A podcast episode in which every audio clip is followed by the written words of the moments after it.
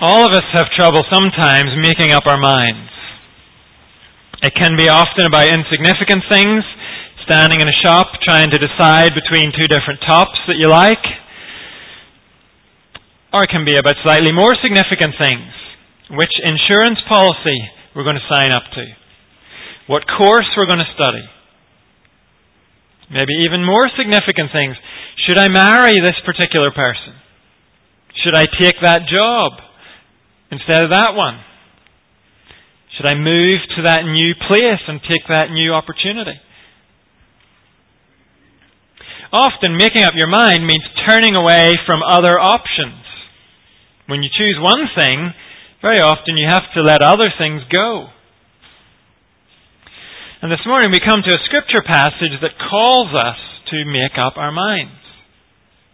And it tells us when it comes to walking in the light, Making up our minds certainly involves letting other things go.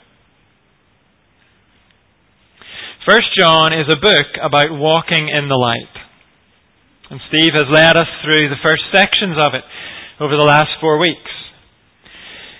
We've seen in those sections John setting out things Christians are to believe and things Christians are to do. Christians are to believe in the reality of sin and our need for forgiveness.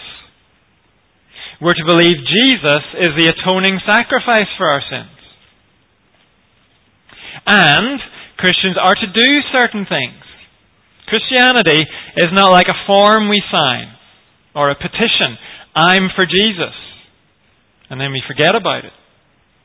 No, John has told us, as well as being a set of beliefs, Christianity is a lifestyle. Christians keep God's commands. We obey Him. That's what we've been confronted with in the first chapter and a half of this book. And now John pauses and he says to us, I have given you now a sketch or an outline of what is involved in Christianity. And so now, Make up your mind. Are you committed to this? Are you in or not? And John goes about this in two ways. First, he says, realize what you have in Christ. Let's be clear on the privileges and the blessings of the Christian life.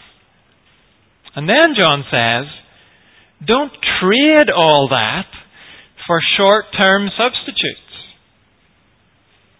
We're going to read 1 John chapter 2 verses 12 to 17. If you haven't found it, it's on page 1225 in the church Bibles and in the large print 1899. 1 John 2 verse 12. I am writing to you, dear children, because your sins have been forgiven on account of his name. I am writing to you, fathers, because you know him who is from the beginning. I am writing to you, young men, because you have overcome the evil one. I write to you, dear children, because you know the Father. I write to you, fathers, because you know him who is from the beginning. I write to you, young man, because you are strong, and the Word of God lives in you, and you have overcome the evil one. Do not love the world or anything in the world. If anyone loves the world, love for the Father is not in them. For everything in the world, the lust of the flesh, the lust of the eyes, and the pride of life, comes not from the Father, but from the world. The world and its desires pass away. But whoever does the will of God lives forever. This is God's Word. Sometimes when you and I get together as Christians, we talk as if our faith is a bit of a ball and chain to us. If an outsider was listening to us sometimes, they might get the impression it's a bit of a drag being a Christian. Kind of a handicap. It's hard. Everybody's against us.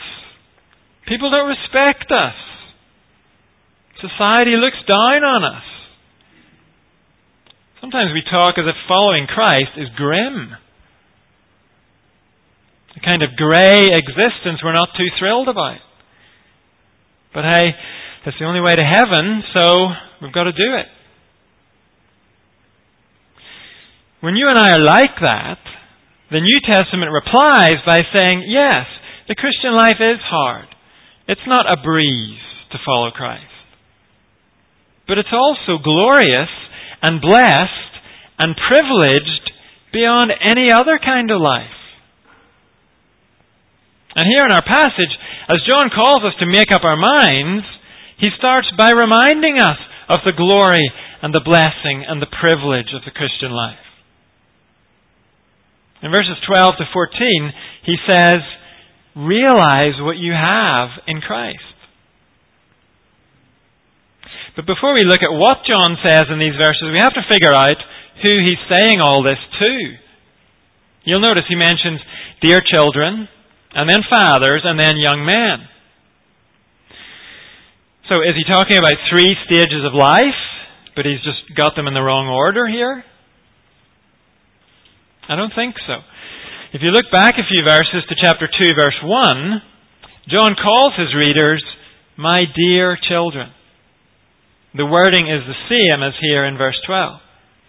And so, dear children is John's way of referring to the whole group, the whole fellowship of believers. It shows how much affection he has for these people. And that means fathers and young men are groups within the fellowship. They're subsets of the dear children. So does that mean John has nothing to say to mothers and young women? I don't think that's the point. If dear children is a way of speaking to the whole church, then fathers is a way of speaking to the more senior members of the church. That could be senior in the sense of age or in terms of Christian experience and maturity. And then young men refers to those who have less years or less experience and maturity in the church. So what about the ladies? Well, there was a time, not too many years ago, when man often meant men and women. And it still pops up in some of the songs we sing. The ears of all men need to hear of the Lamb who is crucified, we sing. And when we sing that, we don't wonder, well, don't the women need to hear as well? We understand as we sing, it means men and women. The same thing is going on here in our passage. Fathers means all who are more senior. And young man means all who are less senior. What does John say to these people? Well, first he reminds all of them in Christ they have forgiveness. Verse 12 I am writing to you, dear children, because your sins have been forgiven on account of his name.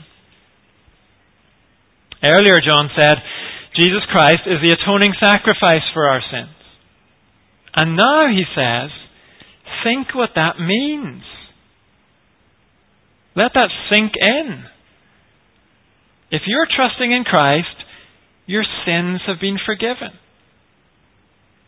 The biggest problem you will ever face has already been solved. It's been dealt with. On Judgment Day, you will not be condemned. Your debt has been paid. Your slate has been wiped clean. God has no grievance against you.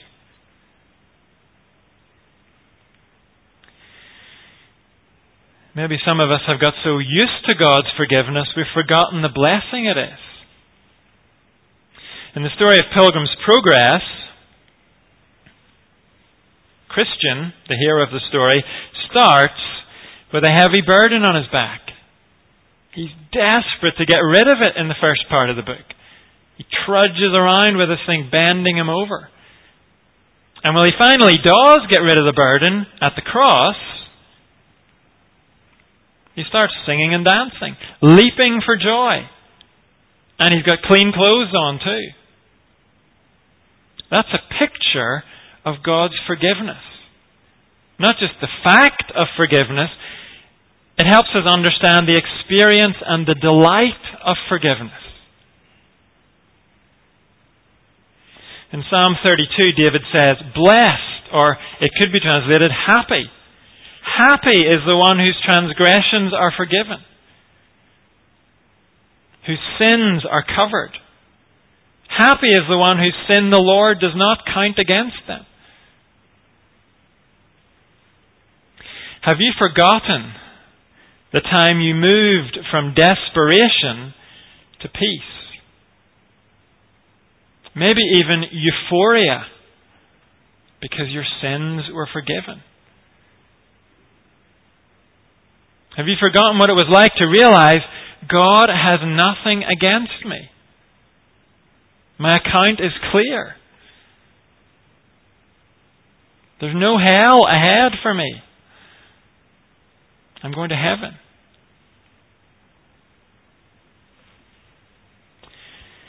John says, If you have forgotten, remember.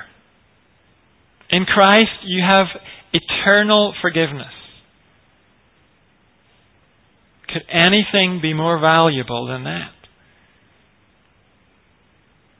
John goes on in verse 13 I am writing to you, fathers, because you know him who is from the beginning. Maybe the older we get, older in years or older in the faith, the older we get, the more likely we are to feel a bit jaded. We find that things seem to change so quickly. We grew up listening to records, and we were just getting used to tapes when CDs came along. And now all you need is a phone. And that's just music. It seems like everything's changing, everybody's in a rush. The speed of change can make us more and more dizzy. And in the face of this constant change, maybe it feels like the only options we have are either scramble desperately to keep up or just give up, opt out of it all. What does John say to us when we feel that way? He says, You know him who is from the beginning.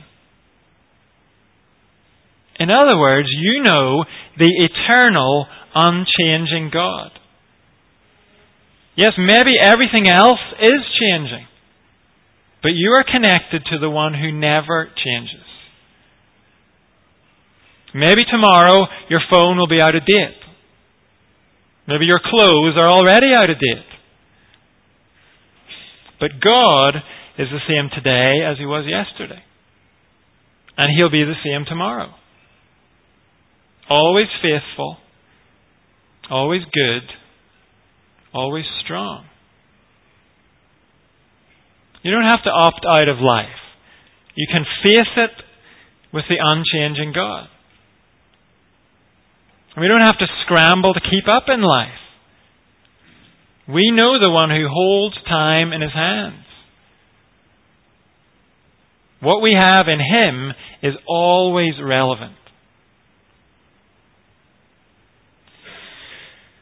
Internet sensations tend to last about two weeks. Celebrities have a few years in the limelight. But God and His people will last forever. In Christ, we have fellowship with the unchanging God. And this truth is not just for senior members of the church. In verse 14, John says to the whole church, Dear children, you know the Father. You're not just acquainted with God, you're family to God. Through faith in Christ, you have been adopted as sons and daughters. God is your Father. In Romans, Paul spells out what that means for us. He says, We are heirs, heirs of God and co heirs with Christ. Everything he has is ours. Could anything be more reassuring than that? Could anything give us more stability in our lives than that? One of our songs says, I do not know what lies ahead. The way I cannot see. But I know who holds the future. And he'll guide me with his hand. I do not know how many days of life are mine to spend. But one who knows and cares for me will keep me to the end. I do not know the course ahead, what joys and griefs are there, but one is near who fully knows. I'll trust his loving care. In Christ we have forgiveness and fellowship with the unchanging God. And we have victory over the evil one. Look down to the end of verse 14. I write to you, young men, because you are strong, and the Word of God lives in you, and you have overcome the evil one. The evil one is referring to the devil. John addresses these words to young men. There are battles at every single stage of our lives. But maybe those battles seem fiercer when we are young in years or younger in the faith. Our bodies are stronger, and our longings are stronger. Maybe as young Christians, our enthusiasm is stronger. And so the temptations we face are also stronger. John singles out this section of the church, those who feel the evil one's attacks most strongly. And he says, You have overcome the evil one. Yes, the devil is a liar and a murderer. Yes, it's a fierce battle living for God. But as you fight, remember this the devil is beaten. Jesus beat him by the cross. Our reading earlier said Jesus triumphed over every power by the cross. The devil rages today, but his power is broken. If we belong to Christ, then even as we face temptation, we are strong. Not strong with our own strength, we have the strength of the risen Christ in us. If we resist the devil, then we'd better resist him, not invite him into our life. But if we resist him, he will flee from us. Sometimes we give up the fight before it's even started. Temptation comes and we just roll over and give in. But the New Testament says you are involved in a proper fight. Resisting the devil is a proper struggle. But if you will enter into the struggle, God has given you the strength to win. Against your rotten temper, or your rampaging lust, or your bitter tongue, whatever it is. And notice, we're not automatically strong. We are strong as the Word of God lives in us. In Ephesians, Paul says the Word of God is our sword against the evil one. As we pay attention to God's Word and make it the authority in our lives and put it into action in our lives, then we are strong. That doesn't mean our battles magically disappear. It means, though, we can win our battles. And that makes all the difference in the world to fight knowing you really can win. John Calvin says, Our condition is very different from those who fight under other men's banners. To them, war is doubtful and the issue uncertain. But we are conquerors before we encounter the enemy. For our head, Christ, has overcome the whole world once for all for us.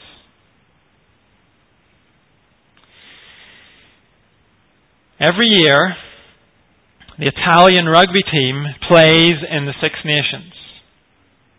And before the tournament even starts every year, they know they're going to come last.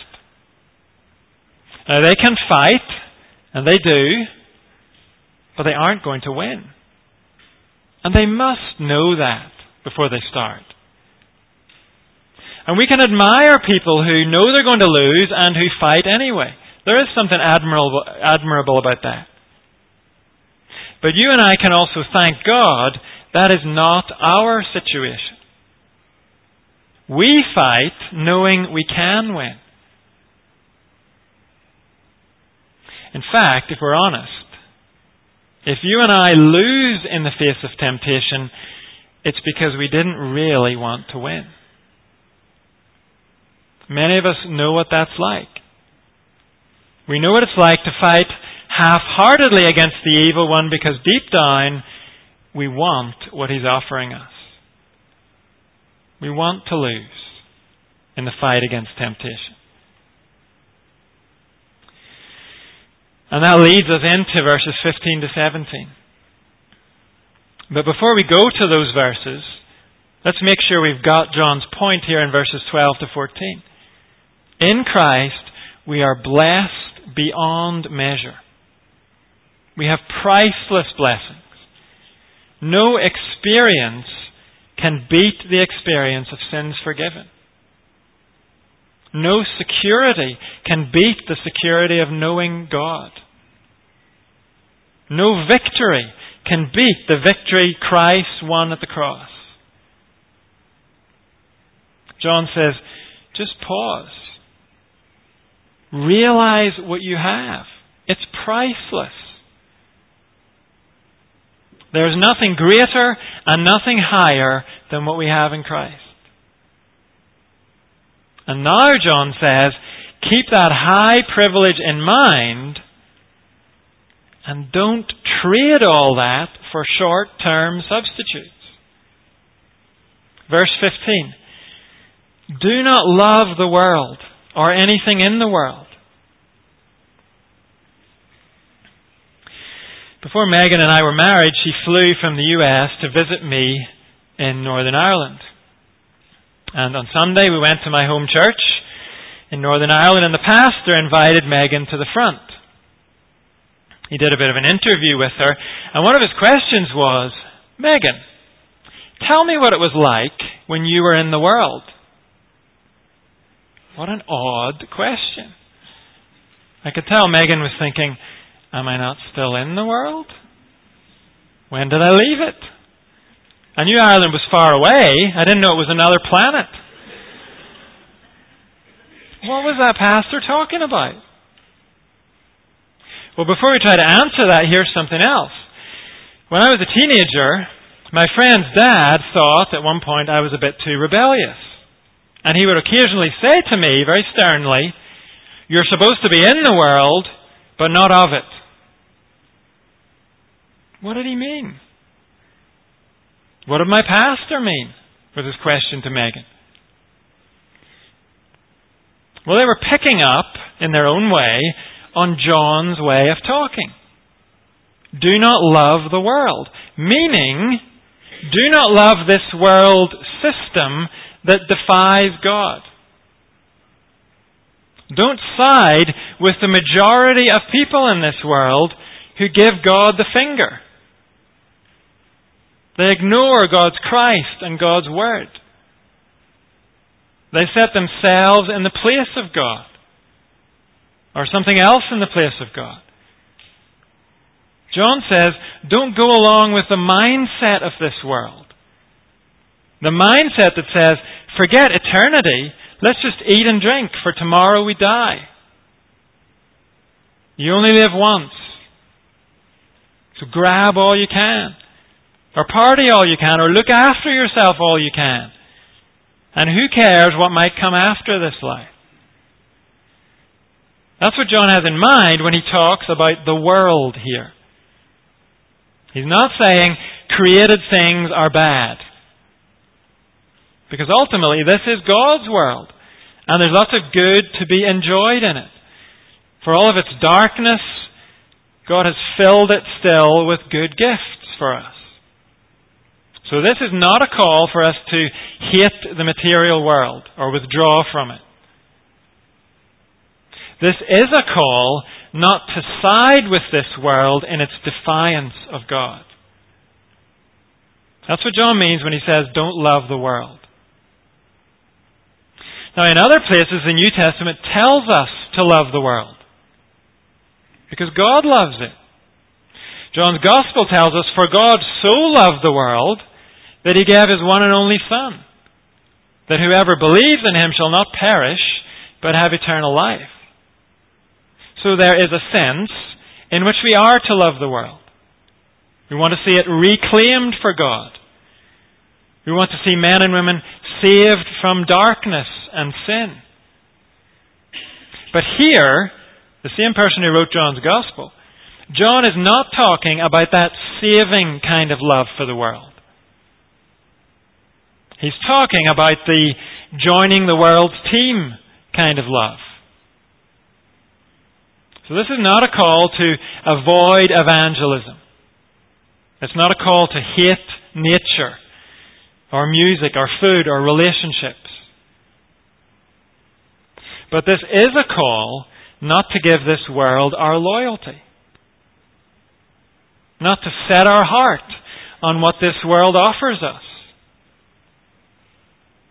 And John describes what the world offers us in three ways in verse 16 the lust of the flesh, the lust of the eyes, and the pride of life. We could explain that as what you crave, what you see, and what you have.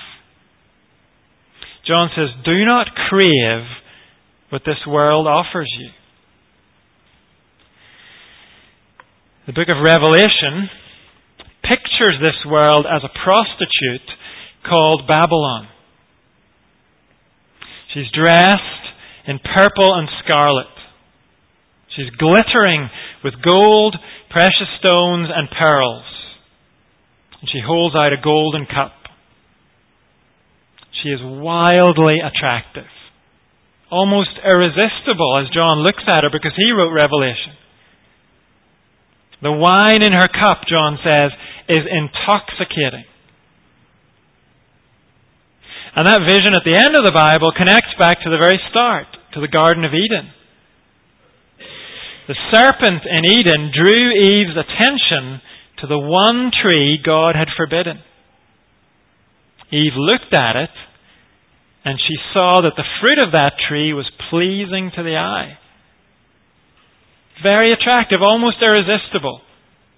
And she ate it. Gave some to her husband. This world not only looks good, it also tells us that what we see is all there is to see. This world calls us to ignore spiritual realities. It calls us to base our decisions and our priorities only on what we can see and touch. And this world tells us to find our identity in what we have. It might be your looks. Find your identity in how good you look. It might be your stuff, or your bank account, or your qualifications. It might be your connections. Find your identity in the people whose numbers you have in your phone. How many of them there are and how impressive those people are. And they know you. Might be the number of followers or friends you have online. The lust of the flesh, the lust of the eyes, and the pride of life. Together, they make up an unholy trinity. Together, they are what this world calls us to love and serve and worship. And John says in verse 15, if that's what you love, then love for the Father is not in you. We often hear people saying, you can have it all if you want. Now that statement usually comes from a top athlete, maybe, or a top business person, claiming you can have a career at the very top of your profession and you can have a thriving family life. You can have it all. And maybe it is possible to have it all in that sense. Maybe some people can do that. But John says you can't have it all when it comes to loving God and loving this world that defies God.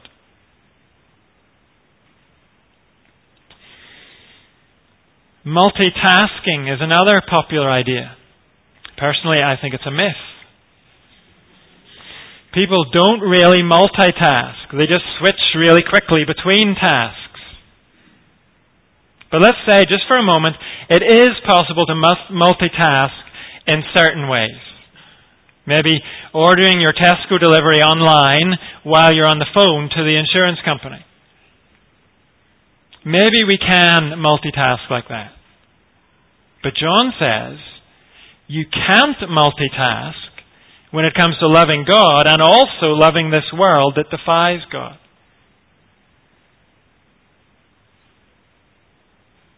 If you and I set our affection on this world, how can we also have true affection for God? And again, of course, there are good things in this world. Good gifts from God, and they are to be enjoyed with thanks to God. But those things must never take the place of God. Not everything people live for is bad in itself. The things we crave and the things we have can be good things. But when we make those things into God things, when they begin to take first place for us, then we are joining this world in its defiance of the living God. Our hearts are not big enough to worship two things. That's what Jesus said. No one can serve two masters. Either you will hate the one and love the other, or you will be devoted to the one and despise the other. This is something we cannot multitask. We cannot be captivated by this world and captivated by God at the same time. We have to choose. We have to make up our mind. But maybe you hear that and you think, I'm not so sure. I think I can manage it. I'm here in church. I enjoy it. I like the songs. I feel a spiritual connection usually. Sometimes I take something helpful away with me. But it doesn't interfere too much with the rest of my life. I think I am having it all. But don't you see, trying to give God a little space in your life, that's already a decision to live for something else. He's either God of all your life, or He's not God at all. True worship of God is exclusive worship. We can live for Him or we can live for those other things. What we cannot do is live for both.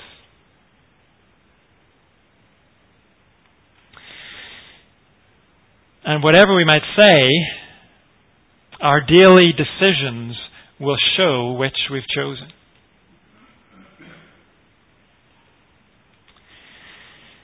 That's the choice we have. And we have to realize to choose this world is to choose something that's short term. In the grand scheme of things, this world is momentary. In the book of Revelation, Babylon the prostitute looked fantastic. Her wine was intoxicating. But by the end of the vision, Babylon is consumed by fire. She's gone. Dust. In the Garden of Eden, that fruit was pleasing to the eye. But when Eve ate it, everything went sour. The result was death. And here John says in verse 17, the world and its desires pass away. If you choose this world, be aware you are choosing a vapor, a mist. You're choosing something, that, something that's already in the process of disintegration.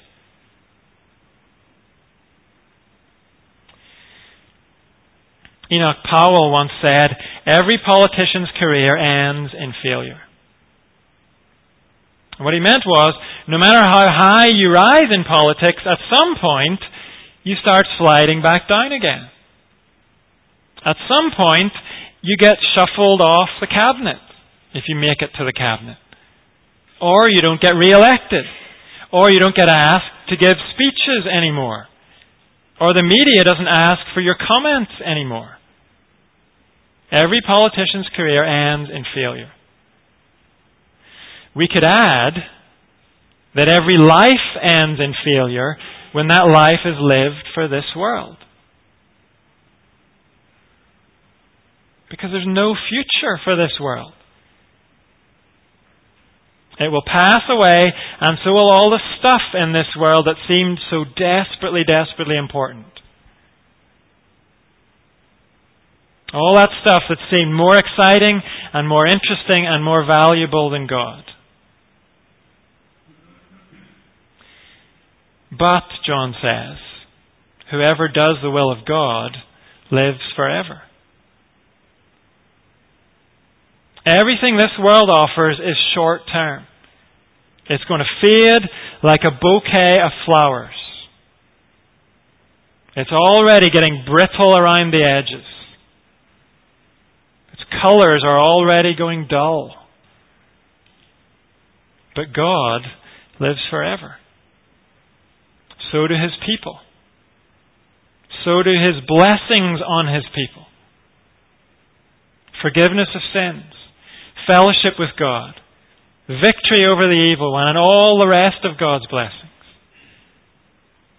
They're eternal. So, let's make up our minds. Some of us made up our minds years ago and maybe we need to make up our minds all over again today. Maybe our commitment to God has been fading. Maybe this world has been getting more and more significant in our lives and in our hearts. Let's realize again what we have in Christ. And let's make up our minds again not to trade all of that for short term substitutes. Maybe we need to spend some time this afternoon or this evening resetting our priorities. Turning away from some passing things that have been captivating us. Things we've begun to live for and chase after. Maybe we need to give our allegiance back to God and begin to delight all over again in the eternal blessings of God. Our final songs give us a chance to do